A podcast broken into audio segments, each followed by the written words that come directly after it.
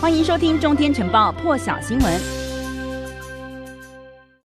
好，就要来看到这个最新的现场画面呢，在海地的北部城市海地角呢，昨天的清晨是发生了这个油罐车的爆炸事件。那么这个当局是表示呢，目前已知已经超过了五十人丧命。当地的副市长阿马诺呢，他是表示他看到了现场有五十多人活活烧死，而且这些尸体呢，因为太焦黑了，已经到了根本没有办法指认的地步。那么副市长也说，这个爆炸。产生的大火呢，波及到了邻近的房屋，可以看到这些房屋全部呢都被大火烧到哦，约有二十多栋全部被烧毁。但是目前呢，还是没有办法掌握确切房子里头到底有多少人，所以恐怕这个死伤人数还会再往上增加。那么这个海地的局势相当混乱哦，当地的这个天然气管路呢，日前是遭到了这个帮派占领控制，因此呢，海地现在也正在面临严重的燃料短短缺问题。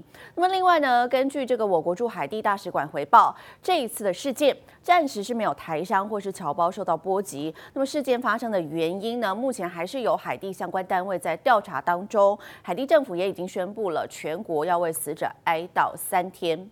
另外一个焦点一起来关心到这个，讲到台湾，美国上个星期是举办了这一场民主视讯峰会哦，那么台湾也在获邀名单上头。第二天的这个活动会议上呢，呃，行政院的政务委员唐凤他在发言的时候呢，秀出了一张这个台湾地图哦，亚洲地图。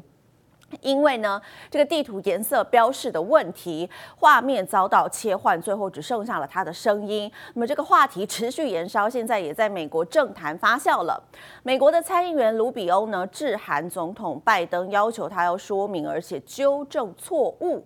卢比欧呢，致函拜登的内容当中都提到说，这个过去数十年来失败的交往政策。表明，如果是向北京来让步的话呢，就是片面而且徒劳无功的努力。这个中共呢是绝对不会对这类让步的做出回报或是约束哦。那拜登政府呢调降台湾与会代表层级的做法，只是再次展现软弱，而并非决心。他说呢，这个中共仍然会威胁台湾，而且会抨击这个峰会。那么卢比欧呢也在这个信函当中要求拜登政府来说明，到底是谁。做出这个调降台湾代表层级的决定，何时做出这项决定，以及做出决定背后的原因？为什么台湾没有办法像其他的国家或是一样像呃其他的国家元首能够来与会？那么拜登政府计划采取什么样的措施来弥补这个错误呢？好，这个话题哦，就期待有呃这个美国政府来回应。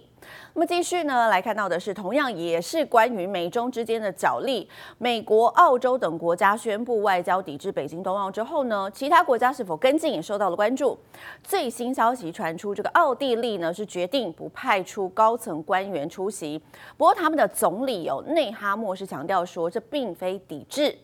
内哈默呢，他在接受这个德国呃《世界报》专访的时候是表示说，奥地利呢是决定不派出高层的官员来出席北京冬奥。不过呢，他说不是抗议，也不是抵制，而是因为受到新冠疫情的影响。他说呢，大陆的防疫措施非常的严格，所以呢，政治人物啦、官员，即便是飞到了大陆，也没有办法和运动员的本人来会面。那么，如果是透过这个视讯来交谈的话呢，那就没有意义了。所以呢，他宁愿在启程之前和选手们来谈话。他还表示说呢，奥地利反对将这个运动会政治化，所以呢，他会在欧盟的内部再来协调立场。那么至于美国、澳洲等国呢，因为这个人权的议题，决定外交抵制北京冬奥。不过欧盟成员国呢，对于是否抵制，目前还是没有共识。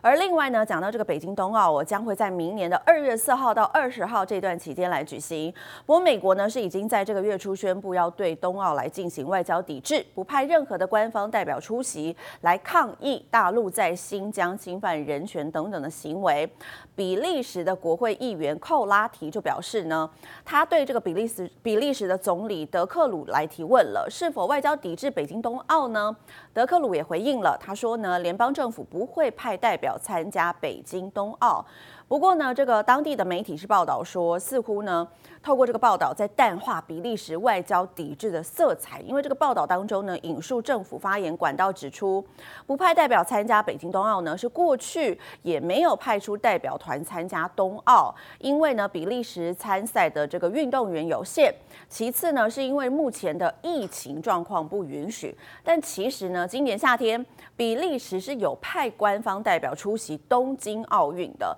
因此媒体就认为说，这个当局似乎是在淡化。因为人权问题而发起的外交抵制。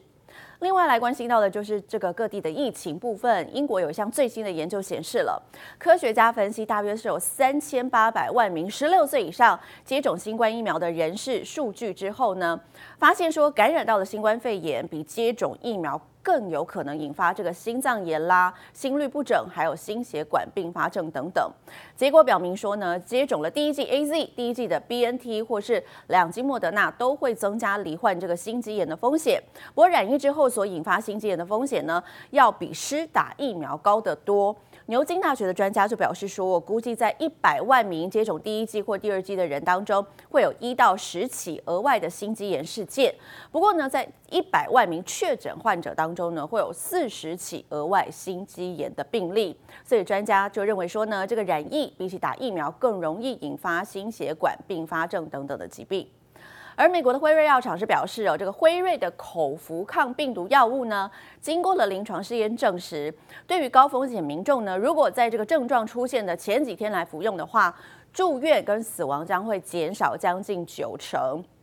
辉瑞还说，这款口服药呢，似乎对这个 Omicron 变异株也有效。那么，根据辉瑞公司这一项试验也显示了，感染新冠肺炎的高风险成人，如果呢出现症状开始的三天里头来服用这款口服药的话呢，住院需求可以减少百分之八十九；五天内服用的话，则可以减少百分之八十八。那么，根据辉瑞发出的声明哦，他们说有信心，如果经过授权或是核准的话呢，这一种候选药物就可以成为帮助平息疫情大流行的关键工具。以上就是这一节最新的全球现场，提供给您。